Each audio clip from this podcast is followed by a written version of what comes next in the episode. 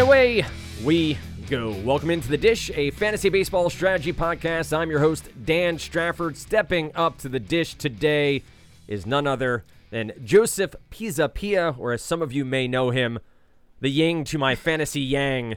Joe is the creator and writer for the Fantasy Black Book series, as well as show host at FantasyPros, as well as over at SportsGrid, former co-host on SiriusXM for the Fantasy Black Book, and of course, uh, the the genesis of it all, the Big Two oh, show. the big two. many many moons ago. But Joe, it is great to have you back. Uh. I I wasn't aware I was out of your life. Was there a was there something I missed? Did I not? I mean, I got a Christmas card. I think didn't. I? Yeah, I got a Christmas card from the Straffords. That's if I'm out of your life, I assume I'm not getting Christmas cards. But I talk to you all the time, so I don't know what this is like back in your in your. If you're talking about in the presentational form of your life, then yes, it's nice to be back in media. the media realm of your life. I also like Which- the name of the show, The Dish. Because it's clever, it's a good dad joke. Because we're dishing, but the dish is a baseball thing. I see what you did there. I like this. This is nice. yeah, thank you.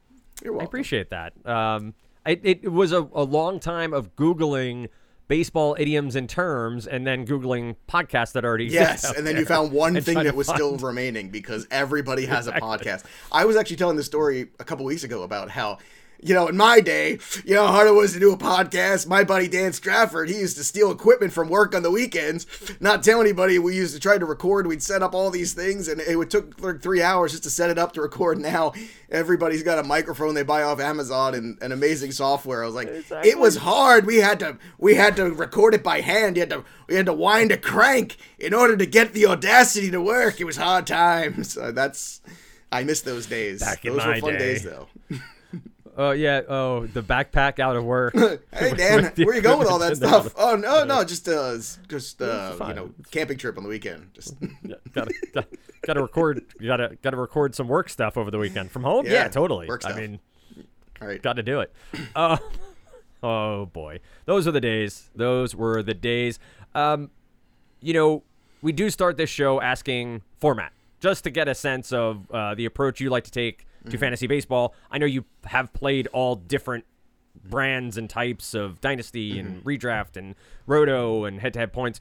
I think I know this answer. I think I know you well. But uh, what what is your favorite format? the scoring format? hybrid again this is what i'm pushing this year which is you know if you look at what most people play it's still 5 by 5 in some format of season long roto which let's be honest in in real baseball a stolen base is nowhere near the same value as a home run so why do we value a stolen base the same way as a home run it's not it's not the same uh, why is a save which is three outs mean as much as a quality start, which is six innings, or a win, which is five innings. and a four point. I know. I was ERA. waiting. God, Anyway, you, you're, you're amazing. I you could. I literally know exactly what you're going to say next. But it's true. Even if it's a four five OERA, whatever, it is silly. It is arcane, and there's a better way. And people will say, "Well, I don't like points leagues because I don't like." You, you put everything in the basket and then you lose that week you have a good week whatever so what we do and you play in this league is my home league is the hybrid, which I've created over the years, which is a combination of points leagues where everything has a value because just like in baseball, you know, a single you only get, you know, to first base and a double you get to second base and all that stuff. So the points are all structured appropriately where saves are not the most, you know, not equal to wins. They shouldn't be. They should be lesser than wins. Um, but again, still rewarded nonetheless. So if you reward all the point totals properly, and you have every team play everyone every week, you create this incredibly fun hybrid, which is there's a season long element to putting out a good lineup every single week, but there's also the point structure of it where I can philosophically find different kind of guys, just like in real baseball, to be successful. I can build my team around pitching. I can build it around offense. I don't have to kind of try to marginalize everything just to be good in all these different categories. I can build a strength and What's fun about it is it's a 16 team league. It's a deep league. It's some industry people. You're in it. Uh, Chris Meaney is in it. Uh, John McKechnie's in it. Like we've got some great players. Jay Felicio's in it, right? And at the end of the day, the top eight teams make the playoffs. We reward the person who wins overall for the regular season in terms of their, you know, their good job of running the season. They get a bonus. And then the week after the All Star game, where we have that extended week, we go right into two week rounds of playoffs. You play each other for two weeks. You move on if you have the most points after the two weeks, and everything is wrapped up by Labor Day. in time for football to start and in time also for September where guys get shut down, where teams aren't playing for anything anymore. I know call ups aren't a thing anymore, but still, I feel like by September baseball, you have a handful of teams that are playing, a handful of teams that aren't. And I just feel like it's not the best way to decide championships. Just like week 18 in the NFL is not something you should be using to decide championships. So this hybrid format, I don't know, Dan. I know I'm trying to push this. I've talked to Paul Sporer about it. I think he and I are going to put together a league if you would like to do it with us this year. And we're going to Yes, do sir. it at FantasyPros to show everybody that there's a better way to do it. So I'm hopeful that uh, we can present something new and fresh and different that the casual baseball fan can get back into and not feel like overwhelmed or like, oh, it's the same old nonsense. Yep, I, and I think you're someone who acknowledges, and I think we can sort of put this out in the world.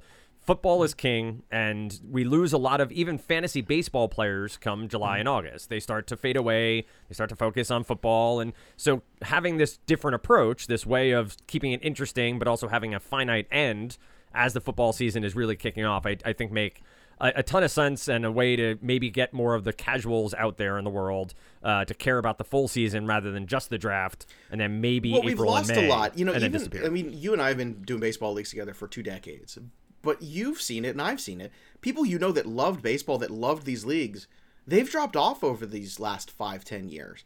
And it's weird because those are people. If you, I would say no, those are hardcore people. They never would have dropped off, but they have because the style of the game has changed. And, and look, if you go back ten years, I think it was you had like thirty guys who stole thirty bases. Last year we had four. Like, I mean, you, you got to understand, like, the game is different now. Pitchers don't go 200 innings anymore. You know, we- uh, 10 years ago, we had 40, I think it was 2010, you had 44 guys go 200 innings. Last year, again, it's like, it's like three, five. Like, it's, I don't remember the exact total, but it's nuts. So you're, you're talking about the game has evolved. We have to change along with it. And I think that's important. And I think that just because this is the way we always did it is not a good enough reason of why we should keep doing something some way. It's just not. Well, and no, no business run. I- We are off track, not surprisingly, but there's no business that runs. No that way. business. No But, hey, business. this is the way we've always Except done it. fantasy baseball runs that way. It is. and if you're going to bring in I- new I think- people and you're going to keep people who are there challenged, I mean, you know, I, I understand that head to head is not something people like to do, but when it becomes head to head all play, all of a sudden it's points, it's a weekly battle. You want to have a good performance every week. If you're, you know, if you go, what, 14 and 1, that's amazing. But if you go, you know, you get 10 wins in a week, that's pretty good too. If you can keep doing that consistently and keep putting out a good team, that's great.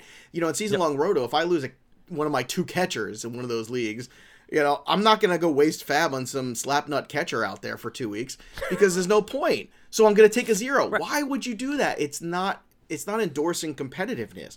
It should be competitive and hyper competitive at all times.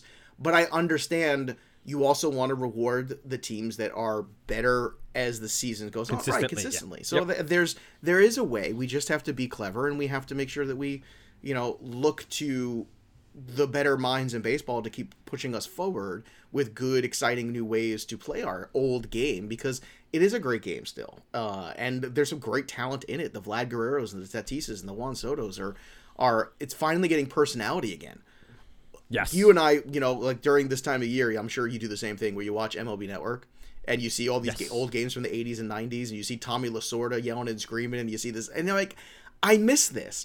I don't want a manager who's just gonna like punch in numbers and things like that. I want Tommy Lasorda out there who's yelling and screaming at one guy the next minute, and then you see him in a dugout hugging somebody. Like I want that. I want personality. I want people. I want characters. Everybody had a different baseball batting stance in the 80s and 90s. Now, if I give you a silhouette of like 20 guys, you couldn't tell them apart. uh, Most of them, like some of them, you could. Not a whole lot of them, and it's and it's it's lost a little bit of that uniqueness. And I want to bring that back. And these guys are bringing that back, and that's a good thing for the game.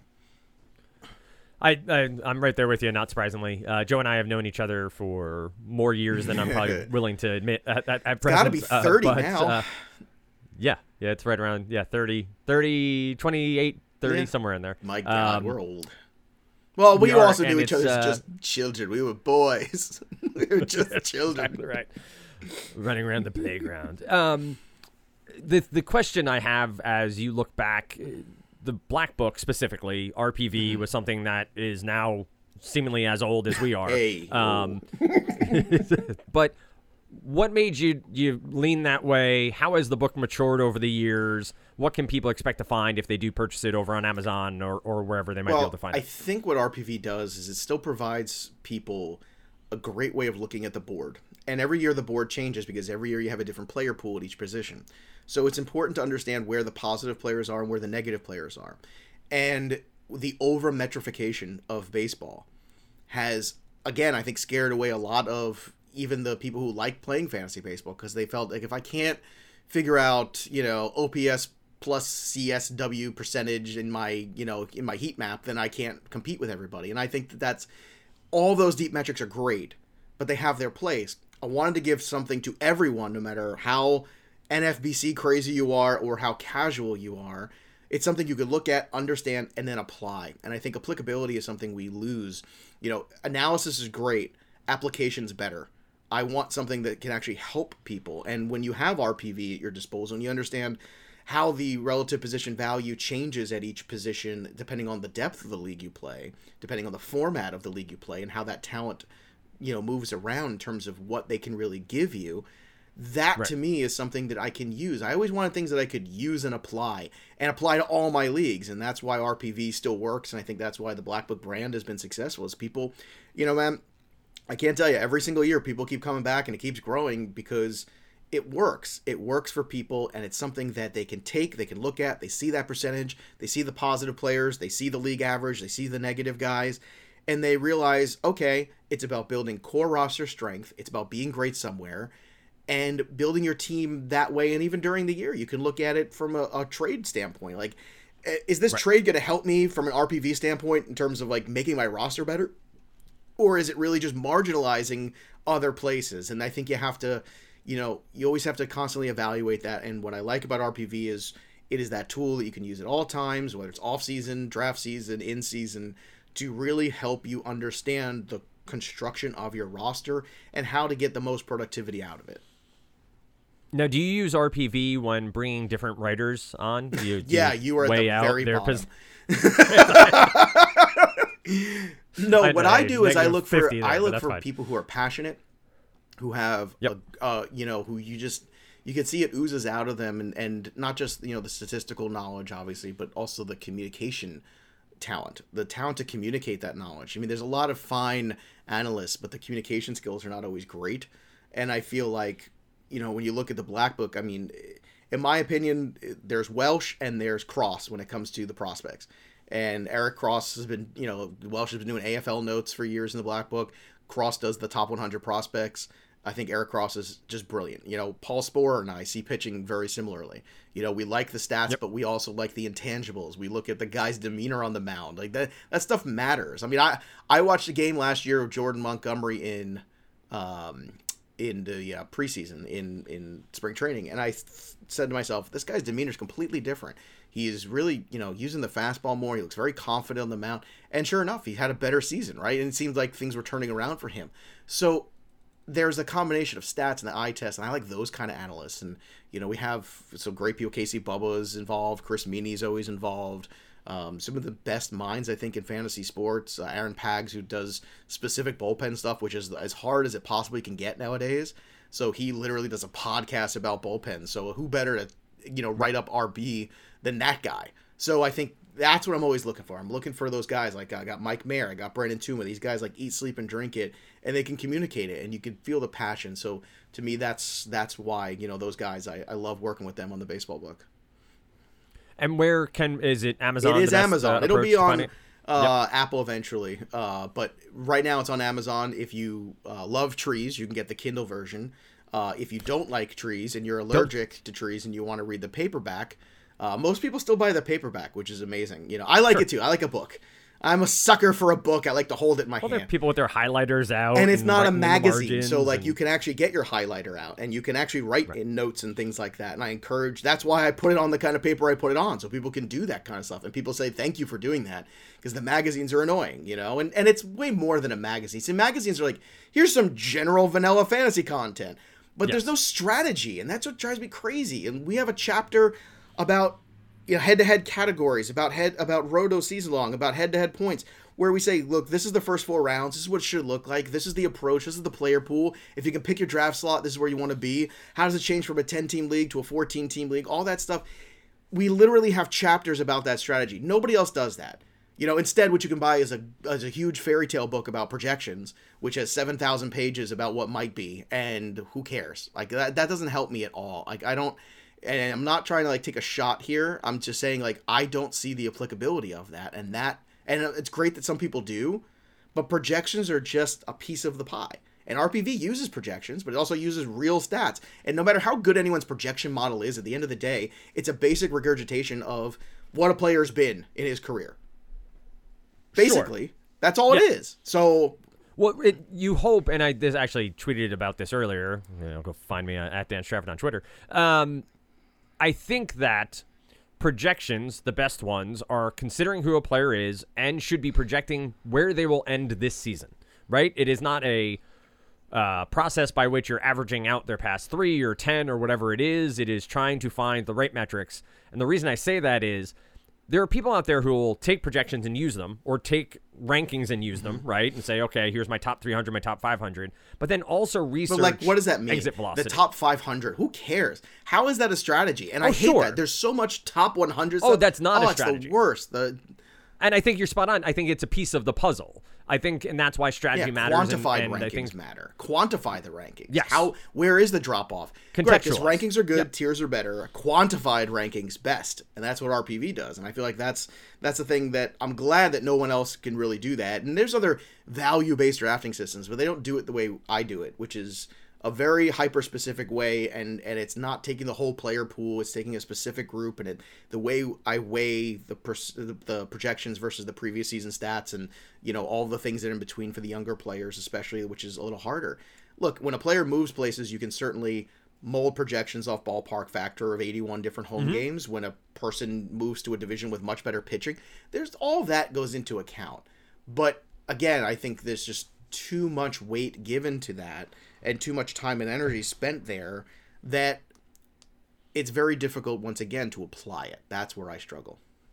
Right, and I, I that's why I, I, agree with you completely there that rankings and or projections are a piece of the puzzle, and then the context of the type of league you're playing in, uh, the strategy others are employ, uh, employing in their draft. Like, there's just so much more that comes to actually being successful in using those tools uh, in drafting. I wonder, as you you think through someone who's just getting into research now, you obviously have a, a decent. You've published a book, uh, a decent amount of research behind you. Your your the writers on your team do as well. Um, Super Bowl hasn't mm-hmm. happened yet. You know, potentially the best weekend of football happened uh, last weekend sure in did. history, um, and so so someone who may be waiting to get in, other than buying the black mm-hmm. book, right, and other than that, what advice do you give someone who is just now flipping on to fantasypros.com right. or, well, or going somewhere to start there, their There's there's a finite number of places. Uh, there's a lot of fantasy baseball podcasts out there, but I also what do, what do you no, what are you trying to say? There's none like the dish, uh, but there's a lot of them. There's more podcasts than ever, but I think what you want to do is you want to target a few that are you know I think really above board. I think Sporer and Mason's show the sleeper in the bus yep. is great. That's that's a you know that's one that I still you know listen to, and I don't listen to a lot of podcasts because I spend my life recording them, so I like to take a break. Um, right. But key in on a couple of shit. Still to this day, I've never listened to a single podcast the whole time. ever. That I have life. done, but they're usually wrestling related. So I guess. Right. Oh, but I you know key in on a couple of those. Um, I would say, you know, if you're playing Dynasty, read Eric Cross's work, whether it's in the Black Book or even on Fantrax or on FantasyPros, where he's going to be writing with us. Um, I think that you know a, a great sh- you know on leading off is what we do at FantasyPros, which is an everyday live interactive baseball show, which yep. is really cool. like it's really unique. I don't think there's anything else really like that in the market. We're five days a week, and Bogman and Welsh and I gonna be doing that together this year. Uh, Dan Harris and I did it last year. We're five days a week you know, you you turn that bad boy on. If you got questions, we'll answer them right there. You know, we'll you know, it's like a weird little cult we have. It's very fun. We call home runs. We give away prizes to people, and we talk DFS. We talk season long.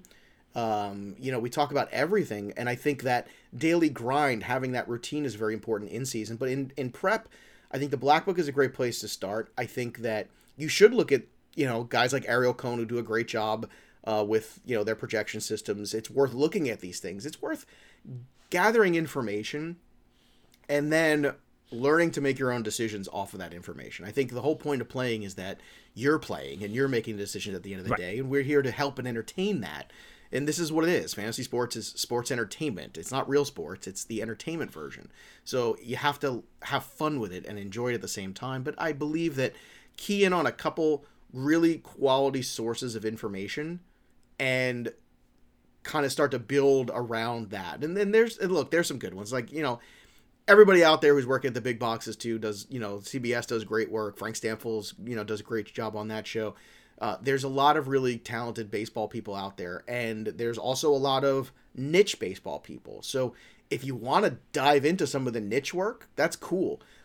I mean, the guys at Pitcher List, I mean, Alex Fast and Nick Pollack do a tremendous job. Yeah. it might be more important than ever to start to wrap your mind around some of the work that they're doing. And I encourage people to go there as well. That's another great place in terms of trying to gather your information to try to start deciding on what you think of players. Yeah, and I, I kind of go back to I am all for people doing their quote unquote own research, meaning going to StatCast, going to Fangraphs, and starting to build. There are people who are much smarter than me already doing Right. it, so I'm going to listen to them. Yeah, that's fair. I'm going to let them do it and let and that's them come all up they with do. the answers. And that's and that's something Yep, to understand. exactly. Like this is this is their thing, you know, which is important. Like those people who live for this and create these models. And eh, again, it's it's there isn't one answer, which is great. That's the whole fun part about this. There's lots of different voices, lots of different approaches.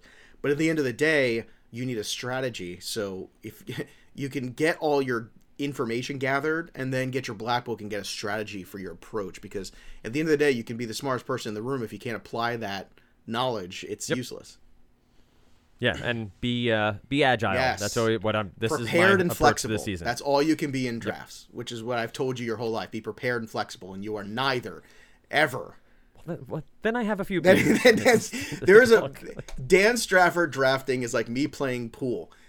Four beers, I am awesome. Dan Strafford hits like a four beer window where he is amazing.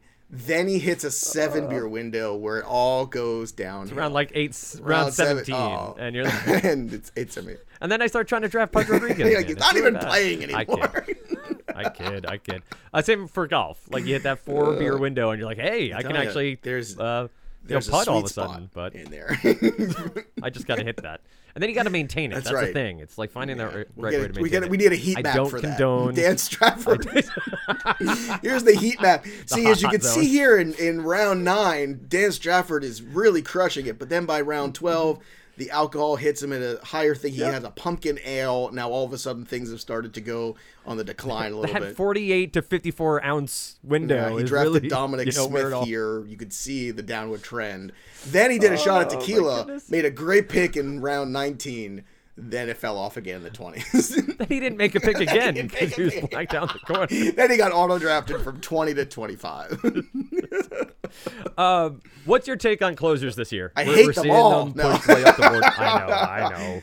But they're being pushed up, right? We're seeing Hader and Hendriks and well, and those these guys, are elite K guys. and- And I think when you're looking at Yep. the structure of baseball now, if you can get a guy who's going to, uh, and because this is, this is Roto, right? So we have to call it what it is. These guys are having an enormous impact, and their impact is so high, and the starter impact has come down to earth so much that, Right. you know, when these guys aren't giving you enough innings, a guy who's going to throw 70 innings but strike out 100 guys, that's really useful because there's guys who are going to throw 123 innings and strike out 100 guys. And would I rather have a guy who's also going to give me saves? Yeah. So that strategy Yep. for the elite closer, I'm okay with. I, I'm I've always been like that though. I've always said to you, the guy who's locked in, who has premium stats, yeah, okay. There's like three of them, you know, most years, but I'm okay with that. I don't want to pay an enormous premium for them, but I I understand it, and they're a safer investment than a lot of the big starting pitchers in a lot of ways. or even like yeah, that SP three that you might Well, chase even the in the SP, sixth or look, the elite round. or- SPs. I mean, look, I'm terrified of Jacob Degrom's elbow. I think if you're not, then you haven't been paying attention. yeah, you've talked about that. Yep. I think that Max Scherzer's 112 years old, and I love him to death, but he's he's older. I think there's things you've, we've got to. Joe is also a Mets fan. Yeah, so but I, I was worried, eh, but I also have both of them in our home league, right? Right. So like, you know me, I am going to be the most miserable sob in that league, or it's going to be amazing. But like last year, there were guys like Corbin Burnes that I I coveted, right, who were going a little later. There were guys like Freddie Peralta late in drafts last year that I coveted, and I had everywhere. I think that if you look this year, that top tier group, you know, I mean, even Ohtani, there's a lot of danger, you know, potentially in volatility in Ohtani, as great as he is, is volatility in Bieber. The top 10 guys is a little bit of a uh, dicey situation. But then when you drop down to the Peralta, Gausman, you know, kind of grouping, yep. Max yeah. Fried, those guys, like, I'd, I'd like to take a bunch of those guys instead. I'd yep. rather have three of them than one of the elites necessarily, because I feel like in Roto it's different. Now, in head to head, different story. You want that elite starting pitcher, the guys who can win you weeks. But it, it is tough. The closers, I think those elite guys are up the top. But I'll tell you, after the elite guys, you could stick it. I don't I don't care. I will take the ugliest Mark Melancon. Who cares? That guy, great. Like just give me some saves at the end of the day, and I'll find them on the waiver wire. I can't find 30 dingers on the waiver wire, but I can find 30 saves on it. Yeah, you can piece it together, and that's why drafting for Fab and drafting for the waiver wire is so mm-hmm. important. You have to have that plan in place to to think forward and, and think through that. I do, you know, Joe and I talked on the Big Two show, which is now 13, 14 years ago, but about two things. One, about uh, knowing your rules, mm-hmm. right? Know the rules of your league. Go in understanding every single point of it, which Joe has brought up here a couple mm-hmm. of different times. Um, and secondarily, was about the middle relievers who are going to give you elite strikeouts, yeah. ERA, and WHIP. Right? They can't, and I think they've moved up the board more and more. Um, and I think that's where you're going to see some value this year in those guys who are not closers, may chase a save here or there, right? May get five, ten saves over the course of a season just because of the way bullpens are managed, but are really giving you those elite Ks because we're going to see a lot of starters go 120, 140. Well, there's arms like Michael it's, Kopech that I just I just want that arm right. on my team. I don't know how yep. that's going to work out but I want it on my team. I want to know. I want to. I want to take the ride, you know, because of those things. And yeah. and there's one thing you can't have enough power and you can't have enough strikeouts. Like right now, to me, that's that's what last year was about too. That's it. And that was my approach, you know, for for last year's drafts, and it's going to be my approach this year too. Speaking of uh, power, NLDH is seemingly a foregone conclusion, according to most. I mean, it should have been a foregone conclusion. I don't know why they just didn't keep it last year. It was just so dumb, but yes. I understand why they. So didn't. what are you? Is that factored in to RPV? Is that factored? In? It is. It's factored in on the guys like the Marcanas of the world who are still going to get at bats. Like I think if you right. you could tell from the early MLB offseason, like how those things are going to work out. And I think for a team like the Dodgers, it's such a win, right? Because you know we'll see how healthy Max Muncy is. Maybe he just becomes an everyday DH. Uh, Justin Turner, Smith DHing who's been, too. You know, typically unable to stay on the field. That's another guy you could you know take some DH at bats. AJ Pollock, you know, another guy you don't want playing the field six days a week necessarily, right? You know, he's only going to play 100 games.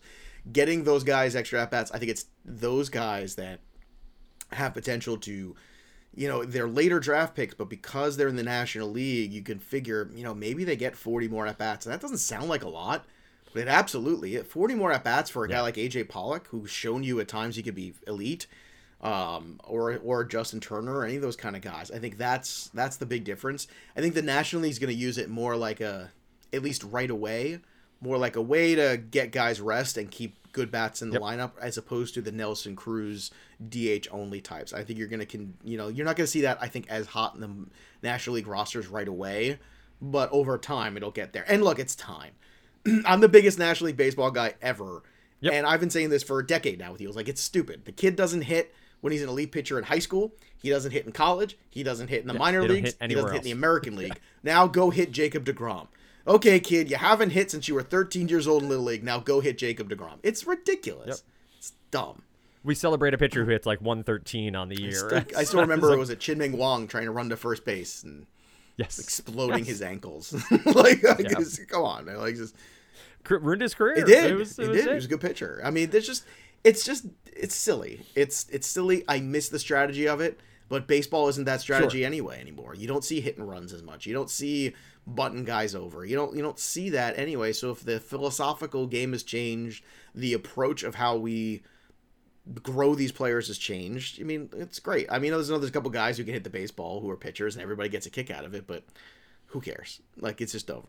Talking about Bartolo, right? Yeah, I'm talking about Bartolo Colon. Clearly, I would. Were you on live with me for that show when he hit the home run? Because I was on live. Yes. I remember. I was, yes. can't remember. Yeah. I was. I remember being on live. I'm pretty sure and going nuts about it. Like, oh my god, Bartolo Colon has left the yard. because it was in It San was. Diego. It was, we a late on- game, and we were on at ten to one back in the day, Yeah. where we Yep. belonged. Uh, ten to one. it's very true. Um, I here's I, I have uh, a last bit here to go through, and I think it's what uh, the the listeners really want is us drafting Encanto uh, characters. Not seen Encanto. and oh, you have how have because you my my daughters are really they're in like the Marvel universe and stuff. Like they, good yeah, for them. like It's a good movie. I heard. it's- I it's- I actually I said, hey, do you want to watch Encanto? And they were like, uh, I'd rather watch Shang Chi. I'm like, okay, well, me too. So let's go watch that. That's awesome. I, I kid, of course. We're not going to draft, especially. Well, if I, have that's. I have no I, I, I, I have plenty of. Lin Manuel Miranda exposure in my house from Hamilton, Right. Which I support Right. a thousand percent. I took them to see Hamilton Yes. on stage too before. right, It was the last thing we did before the pandemic back in uh, back in the Amazing. days. Uh, but yeah, I, I heard good things. I saw Soul. Soul was very good. Oh, s- Right. That's a that's a problem with these Pixar movies. Like after after um they try to break. try. What do you mean try? What was the Inside Out? Inside Out, I saw with my children.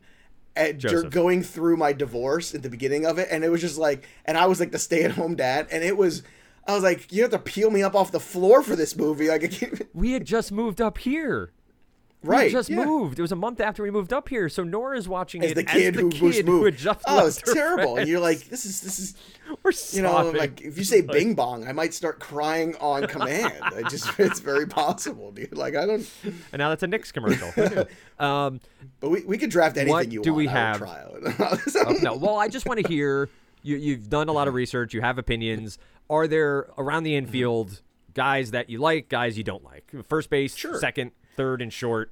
Who, who's top of mind? Who are guys Uh, well, I like the value of Jared Walsh uh, right off the bat, Okay. first base. Like that's a guy that I, I like what I've seen out of him in 2020. Powers there. The power's there. Uh, I think with Mike Trout back, my goodness, that that could be a really good lineup there with a healthy Mike Trout. I hope. Walsh, Trout Ohtani. He he does, but you know, I mean, look at me. The guy drove in 95 runs last year in 143 games, and that offense was inconsistent at times.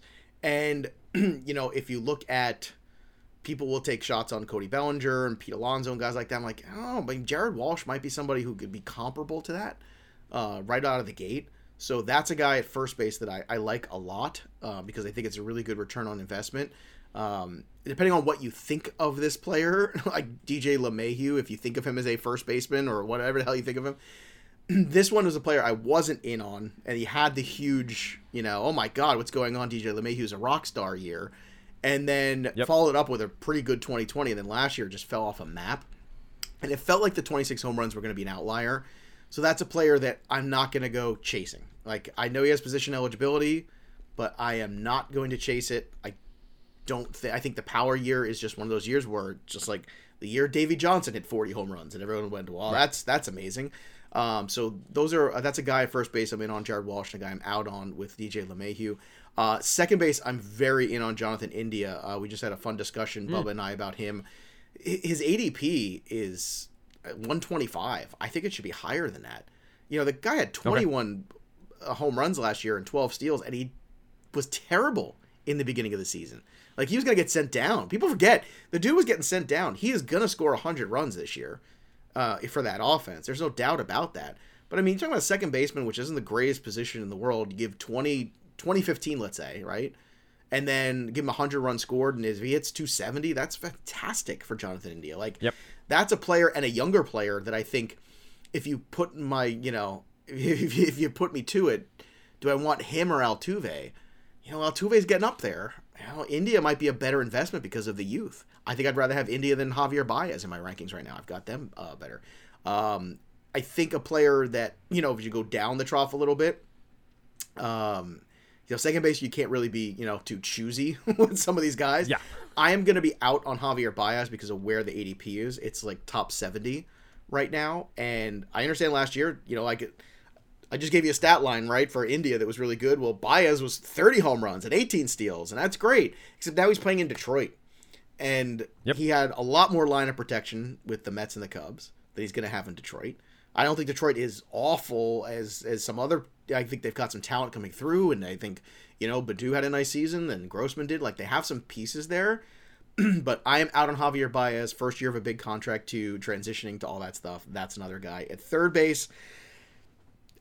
I am I am all in on Wander Franco. Like I am I am I'm the guy taking him in Sure. the second round because I don't care. Like I just I was in on him two years ago when I, when I saw him play in the minor leagues.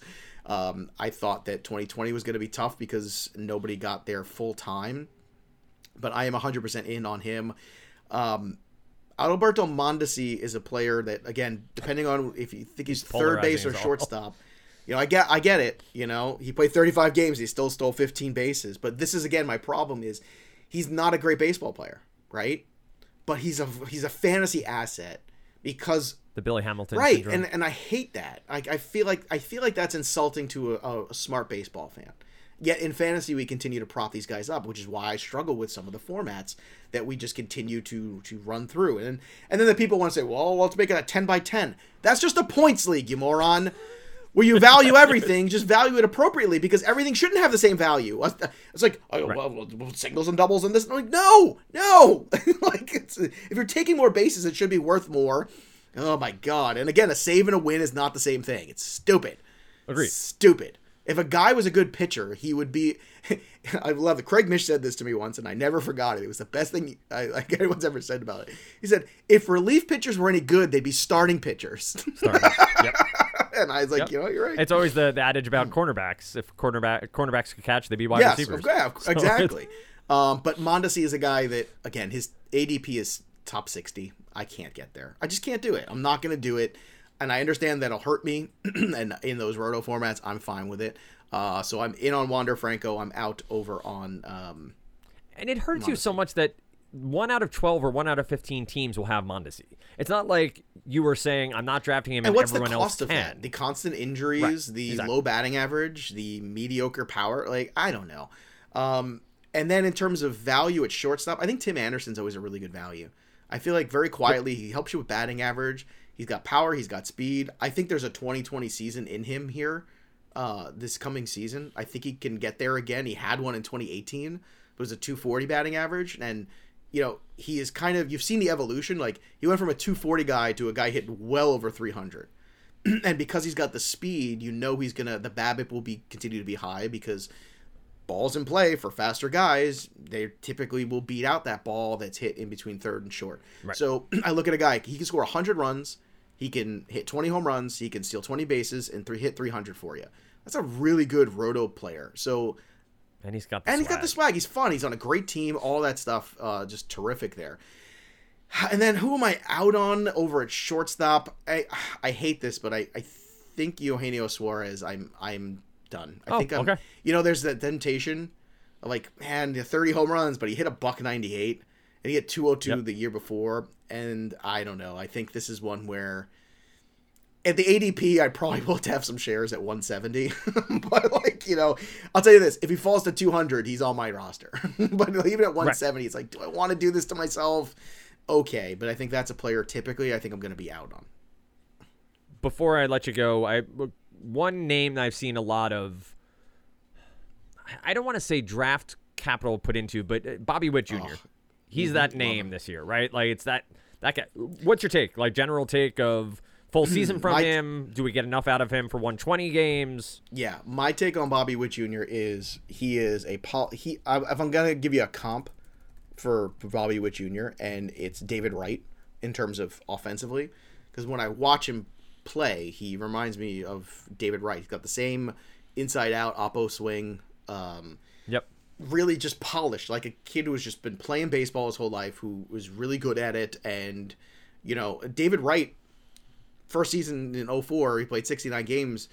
He had a slash of 293, 332, 525. He had an 857 OPS. He had 14 home runs and 16 stolen bases. To me, that's a, that's I would expect that out of Bobby Witt this year. Maybe 100 games though. I think you get out of him, maybe even more. If I were the Royals, I would start him from day one. We'll see what the CBA Yeah. comes back with and how that all works. Um, but you know how David Wright just came in and he was a 300 hitter with you know 25 home run pop, and to, to me when I watch him hit, the very first comp that I said was, "Oh, he, he's David Wright. Like he's that guy where he's just everything is smooth, everything is polished, everything is good. Hopefully, he has a better health, you know, in the latter part of his season. But people forget, you know, David Wright for a five year window was a 31 20 guy. like he was, you know, Yep. he was out there just smoking, hitting 300. He was stealing base. I mean, he stole 34 bags one year. He had a 30 30 season. I mean, I think that's the upside. In it, in redraft with every rookie, there's huge risk. You saw it with Yep. the vast difference between Jarred Kelenic last year and Wander Franco last year. There's some guys that can Yep. come up and just crush it, and there's other guys that have all the talent in the world, just like Wander Franco has, and not crush it and look terrible and get sent down. I think Bobby Witt's more on the other side, but I think you have to be reasonable. You also have to say I can't take him over a guy still Right. where I mean, if you want to take With a projectable well, like foundation. Eh, he's going like right now. Would I take him over Suarez? Probably because I'm curious, right? Would I take him over Dansby Swanson? That's where you got to ask yourself. All right, well, Swanson had 27 home runs last year. Like Yep. Dansby Swanson, I kind of have an idea who he is. I think that's about the line. I think somewhere in the in the 20s, early 20s is where you would look at him as a rank at shortstop. I think that is very fair. Um, if you want to take him over Jazz Chisholm, I understand, but like that's that's kind of the conversation where I think you have to sit down and really think about your roster construction and what you want to do. Bobby Witt, I think overall is going to be a better baseball player, but Chisholm's going to give you some stolen bases, and he plays the game hard. I think there's there's a lot to unpack there, but I am somebody who does like Bobby Witt. If you have him in a keeper league, I would be super aggressive, but um, I would be very excited about watching him play baseball this year. All right, final callback here in a vacuum. no, I'm kidding. We're, we're done. Uh, we're, we're, we're done for today's show. Joe, where can people find your work and where can they Well, they can go get the Black Book over on Amazon right now. Uh, Apple in a few weeks, but uh, go to Amazon. You'll get it like two days. I mean, it's right there to your house. People are like, oh my god, I can't believe how fast it got here, and it's cheaper than all the other books too. It's you know, I mean, that are out there, and it's you know, and I'm saving some trees. There's also not 600 pages that you gotta study for the final. Here's what you need to know. Now go crush fantasy baseball this year. That's the Black Book brand. Um, and uh, again, it's it's been a, a it's a great team of people. Support the team because the team is really great. They do a phenomenal job on writing up the player profiles. And then, uh, obviously, on the FantasyPros podcast, we got the MLB shows running now. We still got NFL shows going all year round. We've got uh, leading off every day, starting when the season starts, whenever that is. And in this ring, if you like wrestling, I do the Wrestling Pod, my labor of love. That's out there too all the time. And of course, on SportsGrid on Sunday mornings, covering the football with uh, Craig Mish and Matt Stryker. Always a good time with those guys. So yeah, I'm a, it's easier to not find me, but if you have to, Right. to avoid you'd rather Joe. avoid me. Otherwise, Joe Pisapia 17 on Twitter. Then you can, you know, if you really are a glutton for punishment, you can be there too. which you I know know. I am. Joe, thank you so much for the time. To everyone listening, happy drafting.